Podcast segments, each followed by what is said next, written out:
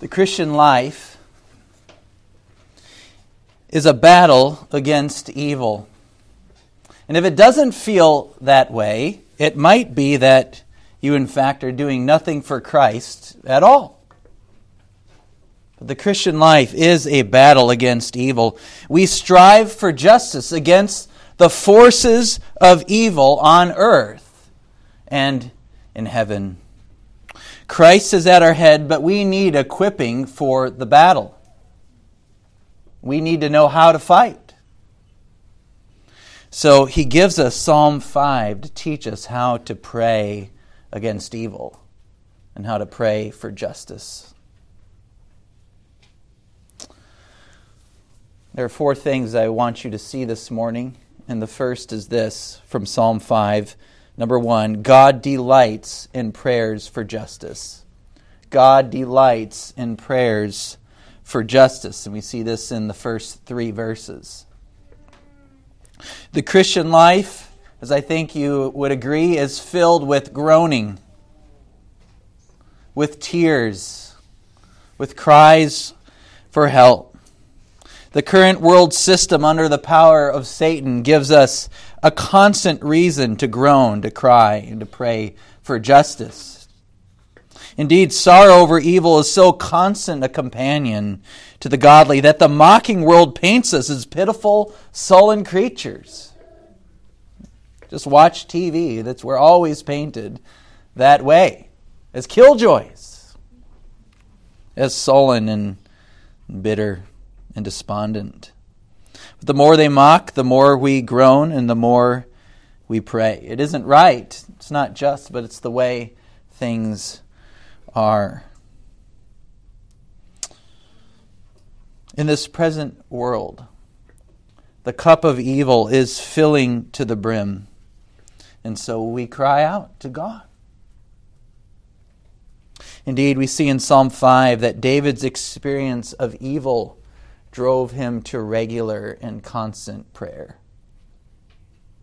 Just look at these opening Psalms in the Psalter. So many of them are consumed with the fact that evil abounds. And in Psalm 5, we see David's experience of prayer here. Look at the first two verses as he says, Give ear to my words, O Lord. Consider my groaning.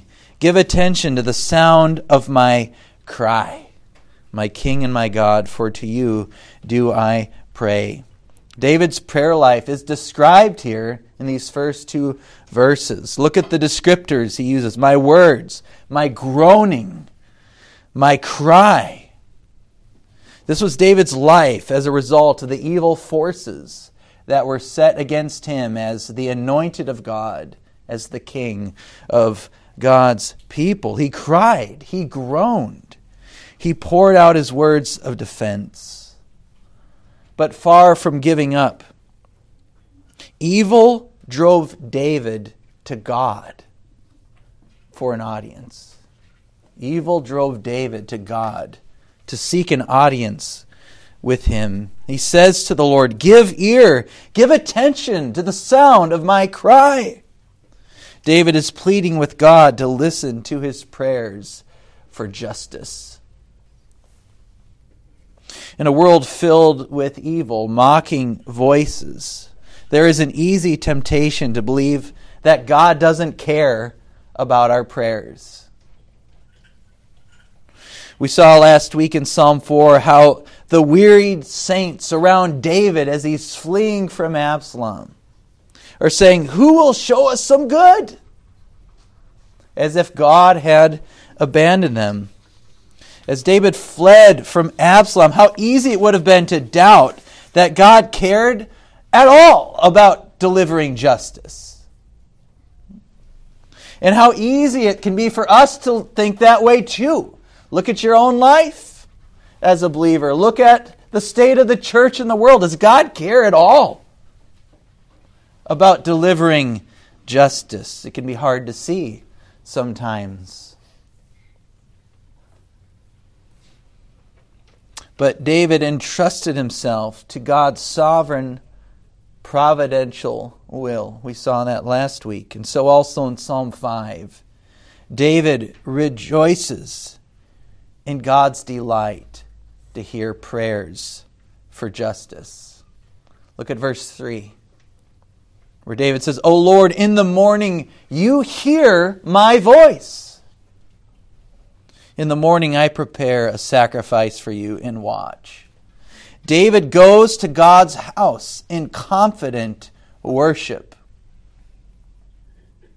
He goes to God's house knowing that God will hear his prayers for justice. You hear my voice, he declares.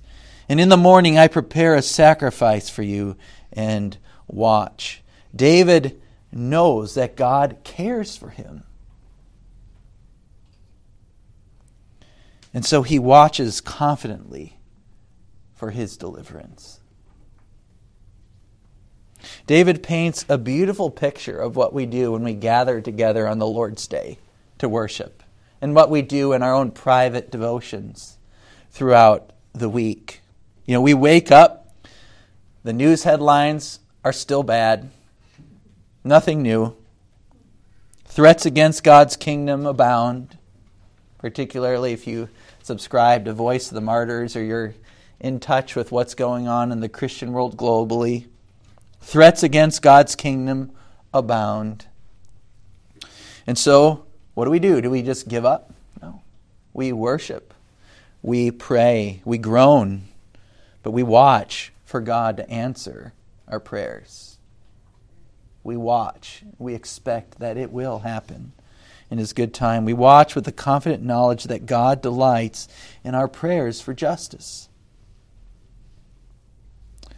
The reason He delights in them is because He will answer them. Number two, God hates all evildoers. God hates all evildoers. We see this in verses 4 to 6. Now, hate is strong language, isn't it, in our culture? It's one of those taboo kinds of words. Many nations have legislated hate speech laws to protect various persons or special interest groups. The Bible itself has fallen under the ban of hate speech language in various parts of the world. Now, I personally hate how hate language has been abused and perverted in our current culture. On the one hand, right, like so many words today, the word hate has become a watered down semblance of its former meaning. You know, today hate is used to describe anything you don't like. I hate running, right? I hate math class. I hate rain, right? Um, we're constantly telling our kids, don't say hate. You know, it's that it's a little bit strong. Those are not things you should probably hate. They're just things you don't like. I don't like getting shots, right? But on the other hand, hate has become the one size fits all to get out of any argument that a person or special interest group doesn't like. Hate becomes the get out of jail free card, the neutralizer, the vaccination, the kryptonite, the trump card against any statement that doesn't fit their narrative. They label any argument or fact they don't like as hate speech so they don't have to deal with it. Hate language has been so abused that one seldom knows when its use is truly warranted. Like, when should we use the word hate? But the Bible gives sufficient instruction, and an evil world would do well to listen. God's complete hatred of evil is the reason that he delights in prayers for justice. God's complete hatred of evil is the reason God delights in prayers for justice we see David declare God's hatred for evil here in verses 4 to 6. For you are not a God who delights in wickedness. Evil may not dwell with you. The boastful shall not stand before your eyes. You hate all evildoers. You destroy those who speak lies. The Lord abhors the bloodthirsty and deceitful man. Notice how the intensity builds in this section. Verse 4, God does not delight. Verse 5, God hates. Verse 6, the Lord abhors. God doesn't just dislike evil, He doesn't just hate it, He abhors it, He loathes it. Evildoers are an abomination to God. God's abhorrence of evil is why David can say in another psalm, Do I not hate those who hate you, O Lord? And do I not loathe those who rise up against you? I hate them with complete hatred. I count them my enemy. you know, when we lost our preborn child earlier this year, the uh, the what do you call him? The chaplain, I guess it would be called the the priest from the from the church. It was a lady came in to meet with us about the kind of their kind of the go between between the hospital and the funeral home, and she had us read Psalm 139 which is what I just cited from here a moment ago. And all the good stuff. God knit us in his mother's womb, he knew us, and so forth. But then we got to the part Do I not hate those who hate you? And do I not loathe those who rise up against you? This lady just jumped out of the seat. She's like, Oh, don't read that part. Don't read that part. So she just wanted me to read the comfortable part. And then when I started going on in the same psalm, she literally had a visceral, this woman priest had a visceral reaction. Don't, don't read that part. And what I told to her is we cannot come and process the grief of the death of our son without understanding the connection between evil and death. And there's no gospel without it. The reason preborn children die, the reason we live in a world of sin and misery is because evil abounds. And there's no hope if we don't deal with that fact. We must confront the brutal facts of life. And rule number one God hates evil. And all the sin and misery that we face is the result of our own evil that we contribute to the world. And hatred is a godly feeling in response to evil. It is right and proper to feel hatred when we see evil and injustice in this world. And this world would be in a much better place would noble people rise up once again to call what God calls good and to call evil what God calls evil. But unfortunately, the depravity of man, I think you would agree with me, is so far gone that there's only one mediator who can deliver us from the grip of evil. And it's by faith in his name that we find refuge from God's justice that would otherwise be set against our own evil, abominable deeds. Point number three God's justice is our refuge through faith. God's justice is our refuge through faith. We see this in verses 7 to 9. David doesn't mince words in Psalm 5, does he? God hates all evil doers. I can't think of a more hated sentence than that in our modern world. David is not messing around. But what about David himself? I mean, what about David himself? I mean, by the time he's fleeing from Absalom, by the time he's fleeing for his own life, David has already done some pretty evil things himself. I mean, just one example think of Bathsheba, right? He commits adultery with Bathsheba, and then he conspires to have her husband killed so that he can marry her. I mean, that's pretty wicked. And that is absolutely evil. So, why could David enter God's house unharmed? Isn't he one of these evil doers also? Grace, grace is the reason David could enter God's house unharmed. David evokes God's covenant in verse 7. Follow along with me. But I, through the abundance of your steadfast love, will enter your house. I will bow down toward your holy temple in the fear of you. This phrase, steadfast love, is a translation of the Hebrew word hesed, which talks about God's covenant love, his covenant faithfulness. When the word hesed is used in the Old Testament, it evokes God's covenant with Abraham, with Isaac, and with Jacob, and also here God's covenant with David. God made a covenant with David in 2 Samuel 7 that he would not remove his Hesed from his house. God's covenant love for David is the reason he can enter God's house unharmed. He enters by grace.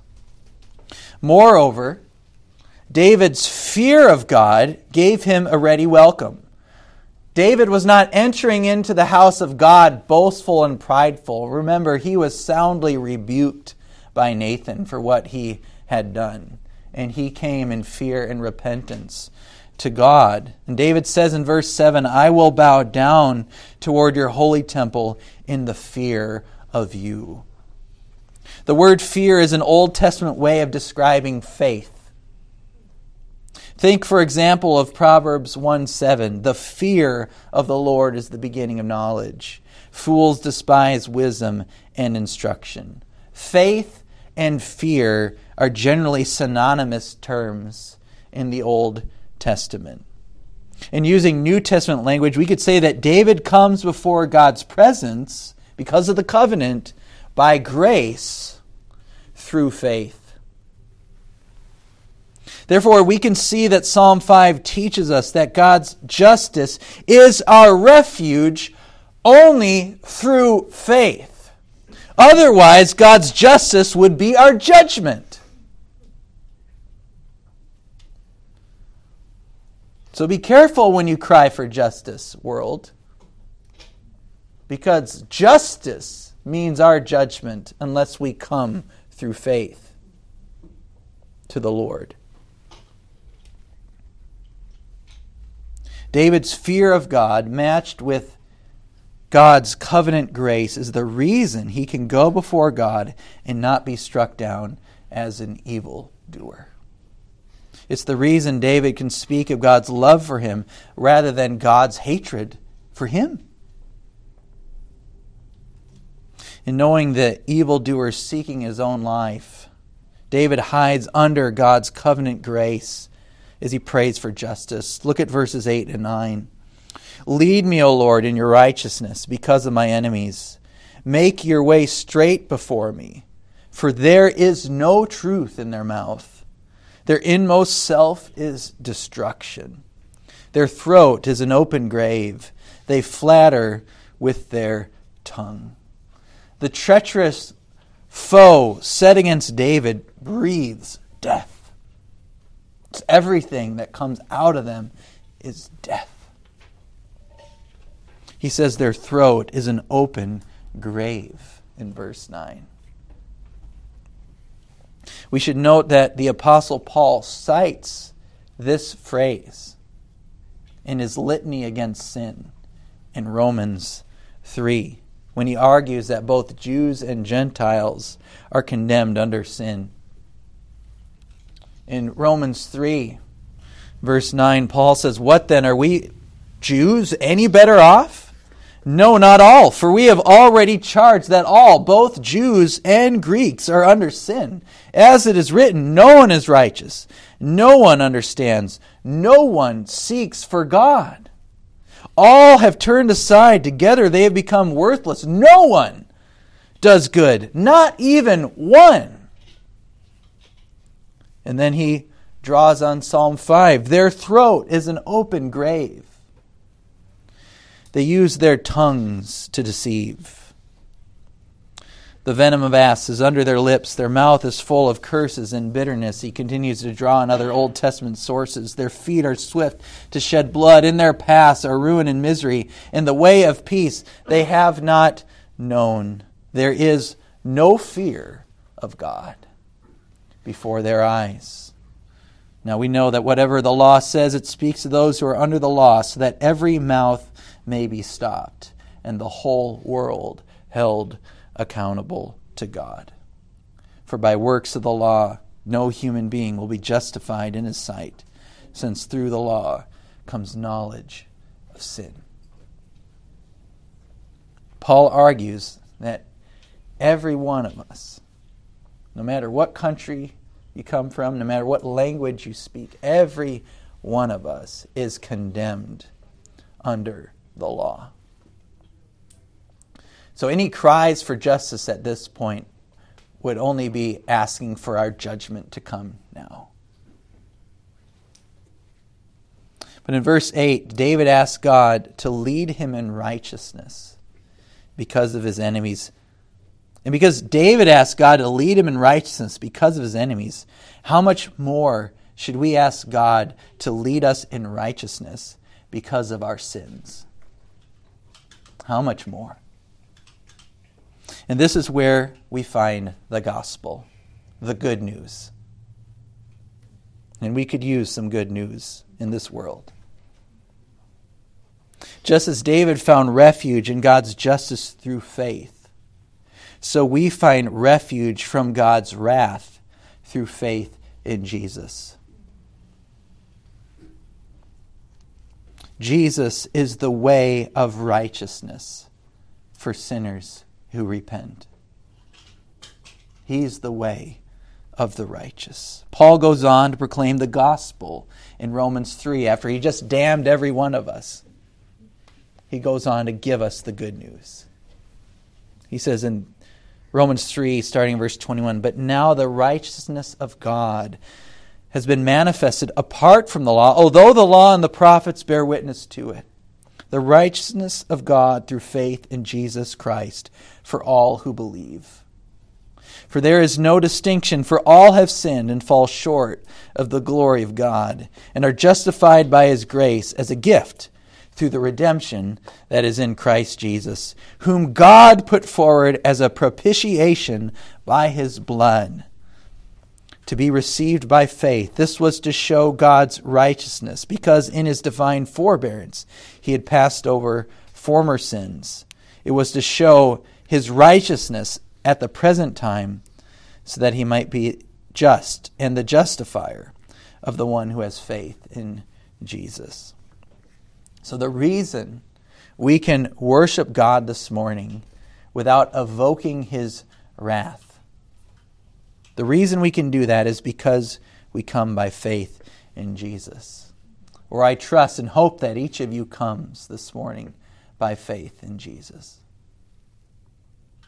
Jesus is the way of the righteous. And it is his sacrifice that satisfied God's wrath that was justly set against us. God had every right and has every right to punish us, let alone the world that mocks. But Jesus becomes our refuge because God put him forward as a sacrifice an atonement for our sins, and thereby satisfying the justice of God. You know that on the cross, God dealt with David's sins too? God was simply practicing forbearance by not punishing David for his sin with Bathsheba or any other sin he committed.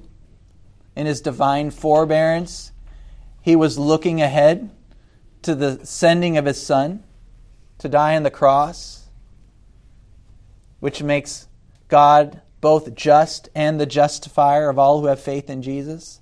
Isn't that the big difference between Christianity, the true gospel, and all other religions? I think particularly of Islam, where it's just kind of in the end of days, it's just if your good's better than your bad, then then you're all right. But that justice is never dealt with. The evil's never dealt with. All evil for God's people was dealt with on the cross through Jesus so that God could both uphold justice as well as be the justifier by grace, showing grace to his people who have faith in the Son. God deals with all e- the evil of his people on the cross, past, present, and future. So when we ask God to lead us in his righteousness, as David does here, we are taking refuge in the righteousness of Christ by faith in his name. Jesus is our refuge from the justice of God that will be meted out against all evildoers. Number four, David shows how to pray for justice. David shows how to pray for justice. We see this in verses 10 to 12 in the close of the psalm. David concludes here with two petitions. They serve as a model for how we can pray for justice as we behold evil in this world today. Firstly, his first petition shows us how to pray against the wicked. We see this in verse 10. David's prayer is a model for how we can pray against the wicked. In verse 10, David cries out to God, Make them bear their guilt, O God. Let them fall by their own counsels. Because of the abundance of their transgressions, cast them out, for they have rebelled against you.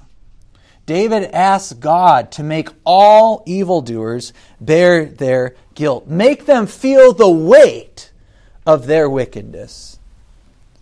The consciousness of sin is an unbearable weight when God chooses to press it down upon you. May they be driven mad by the weight of the abundance of their transgressions. May it be their undoing. Let them, as David says, fall by their own counsels. Let them fall by their own counsels. We can ask God to let wicked people be ruined by their own wicked schemes. Ahithophel hung himself when his own counsel turned against him in Absalom's rebellion. Judas Iscariot hung himself when the weight of his guilt became unbearable in his crime against the Son of God. How many dictators in history have died by the ruthless systems they themselves perpetuated? How many have ruined themselves by the insipid folly of their own devices? There is an irony to God's justice in that he often lets wicked people obliterate themselves. It is a sweet irony that he just lets people go to their own ruin by their own devices. God doesn't even need to intervene. So we can ask God to let people fall at their own hand. But regardless of how God does it, He will destroy all who rebel against Him. That's the news that this world calls hate speech. But God will judge all. Everyone, not one, will get away who rebels against him. When the cup of evil fills to the brim and overflows, all rebels will be thrown in the lake of fire. Unless the wicked seek forgiveness in Christ, all who perpetuate hell on earth will live in hell for eternity. Let me say that again. Unless the wicked seek forgiveness in Christ, all who perpetuate hell on earth will live in hell for all eternity. That's why we need a Savior. So that's how we can pray against the wicked. But how about for God's people? David clothes, he closes this psalm with a prayer for God's people in verses 11 and 12. He says, But let all who take refuge in you rejoice. Let them ever sing for joy and spread your protection over them, that those who love your name may exalt in you. For you bless the righteous, O Lord. You cover him with favor as with a shield. So David prays for God's protection so that his people can exalt in God. He prays for justice that we might worship him. that those who love you may exult in you.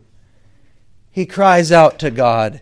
Joy in Christ is the greatest antidote to evil.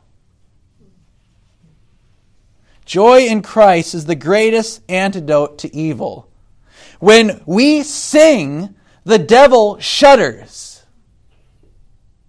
Look at our history. God's people sang in the fields, and martyrs sang in the gallows. They sang in the kitchens, and they sung in ships' galleys. Whether slave or free, they rejoiced. In life and in death, they exulted in God. And it was that joy that overturned evil empires. Joy is the devil's ruin. God's armies shall come forth singing as they crush the serpent's head. The heavenly host sings as they administer God's justice. Consider the book of Revelation as the angels are constantly singing as God's justice is meted out on the world. The whole book of Psalms is given so that we can sing of our victory in Christ as soldiers of the Most High.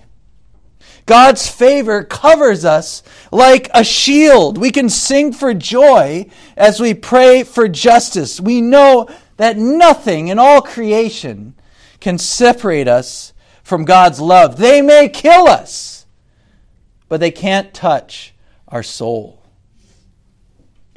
Because we fear God who can throw soul and body into hell, we fear no evil. Rather, we sing we sing. We praise, we bask in the shelter of God's favor. So when we pray for justice, we pray for each other's joy. I pray for your joy when I pray for justice.